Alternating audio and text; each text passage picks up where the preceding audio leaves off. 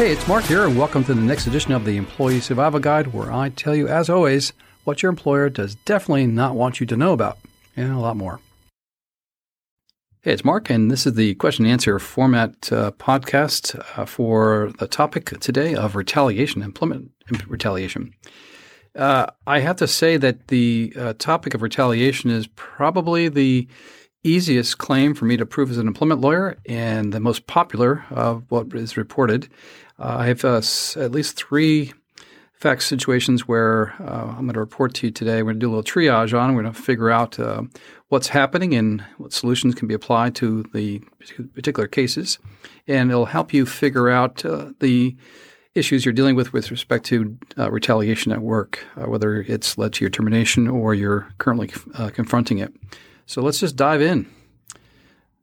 The first uh, example is a uh, employee who's aged uh, 63 or so and working at a pharmaceutical company. Um, the person is claiming that they're being targeted and harassed um, since uh, his testimony was given uh, against a former manager in an HR investigation. And the performance for the employee is uh, rather stellar. I've been with the company for many, many years. Um, and typically have received uh, performance ratings of uh, meets or exceeds and paid very well. And now it's being uh, the uh, he's being written up for uh, false compliance errors out of the blue, and ones the false compliance errors that the person never made. So that's your target. That's your um, your your fact pattern. And let me now uh, kind of triage the issue. Let me address first and foremost the retaliation claim is the easiest claim for any employee to prove. And why is that? Um, it should be a feather in your cap if you're looking for it, but you just got to know what it looks like. And I'll just be as simplistic, simplistic as possible. You're looking for some type of complaint of to HR to manager um, that you're experiencing unfair treatment. You don't have to use the word discrimination. Just set forth examples of being treated differently uh, because of your protected status, let's say age in this case, that um, they're, they're they're they're saying to their manager that you know you treated me differently than people are substantially younger than them by like you know five years, and you get into whatever example, that literal verbal or email complaint to a manager is all that's needed um, you can get even further in it. You can say, you know, the word discrimination or age discrimination if you want to in your verbal or your email. Um, but it really is that simplistic. Now, how does the retaliation claim? Um, how does it form? Well, it, you take that action to complain, and yeah, generally you're going to do it because you have a good faith basis to do so. You may not be true in terms of you know whether it's actually illegal or not, but we don't. The law doesn't protect that. The law only says that if you have a good faith belief that there's something happening, and you got to think about this something, people are not going to make complaints uh, about their job and, and, discrimination because you know it takes a lot of you know mental you know discipline to do this or courage. Let's put it this way: courage, because people are going to uh, ruin their jobs by once they complain, and everybody knows that. And so, the Supreme Court of the United States has really set the standard of saying, we want you to complain, we want you to come forth, because that's the right thing to do. If you find that something happening, we'll protect you. And so, the retaliation claim it, goes like this: you you make an accusation or uh, something's happening to you, verbally or an email, to your manager or coworker, or not coworker, but HR, and then look at what happens next the proximity of time between you making that assertion of complaint um, and what happens next to you in the fact pattern. Look for like the first week, and then the next two weeks, and look for three weeks. You can go as far as maybe a month and a half, two months. It depends on the facts of the case. What we're looking for is the cause and effect of you complaining and then something bad happened to you at work. We employment lawyers call it an adverse employment action. But something bad, like you know, you got a demotion or you weren't assigned to a particular project, whatever it is, you just pointed out. If you can find that next fact that happened, um, then you have the uh, the basis of a close followed uh, time period following the complaint and the adverse action that happened. We call that the nexus and you can establish a claim. uh, in the future, if you uh, are severed from your employer, you should be able to raise that uh, easy claim of retaliation. So that's the essence of how mechanics of retaliation work. Now let's look at a fact pattern. 64 or 65 year old individual um, has uh, engaged in testimony of a former manager to HR. So it's an HR investigation. Uh, love those HR investigations, don't you? It's just it really just you know they're going to do something to help and really and then they don't tell you anything about it. They don't even give you a goddamn report back. Even if you ask, you can beg and plead, they're not going to give it to you because they don't have to and no one knows that. But so HR investigations are it's like a sham kangaroo court. Uh, it's only designed to protect the employer, not you. And they're always going to tell you every single time, 100% of the time, they're going to say to you, "We found our determination of the investigation to be um, nothing happened." Nothing was illegally done, etc. And every single time we hear this fact pattern, it's always that example or that response given from the employer. So don't waste your time wondering what the investigation is about or the conclusion, whatever. In this situ- situation, the employee has comp- participated in the investigation and is protected. Okay, and uh, some s- cases and some jurisdictions say, well, it's going to be part of an EEOC investigation. Well, that not that's not so tr- not necessarily true.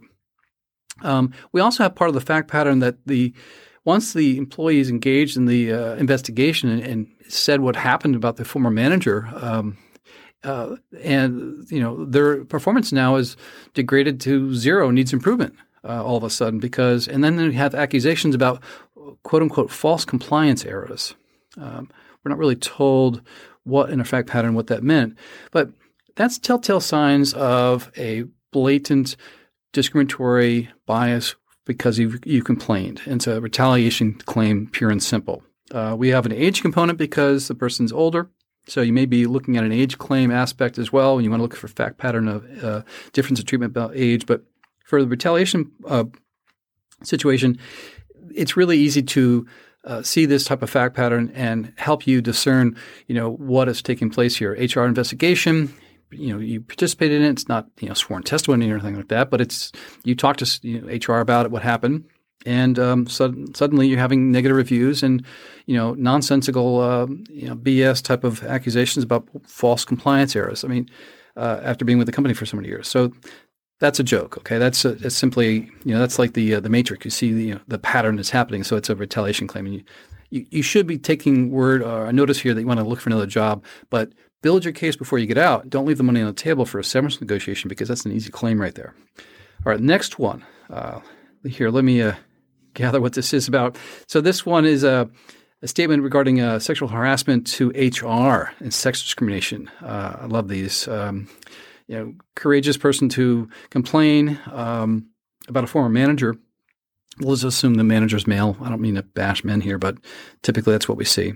Uh, we do see um, female sexual harassment complaints against, uh, sorry, male complaints about female managers. It does happen. Uh, so the complaint is made about sexual harassment, sex discrimination, and soon after, the, um, the new manager who want, who is friends with the old manager starts to retaliate against the complainer. Um, you see that a lot, actually. Uh, so be on the lookout for that. You know, cold shoulder by the same person uh, or the new person who's friends with the old person. They're, literally just sitting down and just uh, talking behind your back about you know you and what you did, and you know there's some anger there, of course, because you've complained and you made that person who's uh, the manager, the former manager, look bad. So they they have it out for you. So that happens a lot. Um, and then the uh, the the fact pattern goes into unnecessary and absurd discipline was imposed upon the employee uh, that was not used for other employees. So that's an example where you um, when you were engaging in uh, complaints of discrimination for harassment uh, you want to look at how other people are treated who are similar to you, you know, working in the same group or whatever it is, your department, and how they're treated. If they're not, you know, being given an absurd discipline or a PIP, uh, performance improvement plan, um, then you know that's your your your your comparator, so to speak, as we look at it. All these cases are about fact examples of how you're treated versus someone else, whether it's age, discrimination, retaliation, doesn't matter. It's driven by the facts. Okay, you don't need to be a lawyer to look at this stuff. It just it's very basic. Just look at how people are treated before and after the events took place, and there you go. So, when you write it all down in your little narrative, like I've always told you. Um, in this part of the fact pattern, we have uh, the person was eventually given a PIP, which is a performance improvement plan, and terminated for performance. So terminated for performance means terminated for cause. So if you roll the fact pattern back up and look at it, the person has complained about sexual harassment to a manager, and eventually, by the new manager, uh, came on board and uh, pipped the person. And fact pattern, we can easily see um, the elements of retaliation taking place uh, against the employee, um, and it's pretty easy case to prove. Um, why do you ask yourself the insanity why do employers do this? Uh, they do it because um, they take the risk that you're not going to do anything about it. Uh, so really easy case to demonstrate for liability purposes in a severance negotiation to establish uh, easy claim of retaliation. Um, so that's the, that fact pattern. I'm going to move on to the next one. Uh, this one has to do with a uh, employee who's uh, age 55, been working for a company for more than 25 years. Um, and let's see, there was a management change um, in his direct reporting, and uh, the employee complained about bullying harassment, uh, problems with the manager, and retaliated against. Uh, for following uh, for following compliance rules and refusing to delete records improperly as the employer ordered. Uh, employee complained about the mistreatment and was placed with a new supervisor. That's again very common. Um, he was abused by by many, so he says, and uh, and was terminated in part due to the client uh, to the, uh, the, the manager he was assigned to was terminated due to complaints by the, the client. And then we have uh, fact pattern goes on to say that the employee was put on a PIP. Um, he or she rebutted that PIP and resisted um, the formal complaints, etc. When I say that the, the, rebutting the PIP, when you create this, uh, make sure you go into the facts of what happened in the allegations of the PIP and rebut it with facts uh, and demonstrate that those things are really uh, uh, you know are, are, moot because if you rebut with facts instead of the you know sub uh, the uh, subjective beliefs by a manager but with not really anything factual, you can make it appear that the underlying aspects are the retaliation complaints that were made. Um, in this instance, in our fact pattern, there was a you know we don't really know the fact uh, complaints were made, but essentially complained about bullying and harassment. So we'll have to assume something took place there. So, um, in this fact pattern continues on. They're saying there's an investigation. Uh, outside counsel was brought in. Uh, probably a colleague of mine was on the opposite, you know, working for defense side, investigated the matter, and then they determined no discrimination was found, no harassment. I mean, very common. We hear that all the time. And uh, the fact pattern tells us also that the person was not allowed to see the investigative findings. I told you that is happens as well. And the employee here is still employed with the employer and figuring out whether or not uh, what's going to happen. So I'm going to just go into the aspect of you're still employed and you've experienced retaliation. Let's say you uh, didn't get a promotion or whatever, but you still need your income. Uh, stay employed as long as possible. Get your narrative moving, uh, documenting for yourself privately, because in the event that you eventually are fired, uh, employers will wait a period of six months before they come after you and fire you.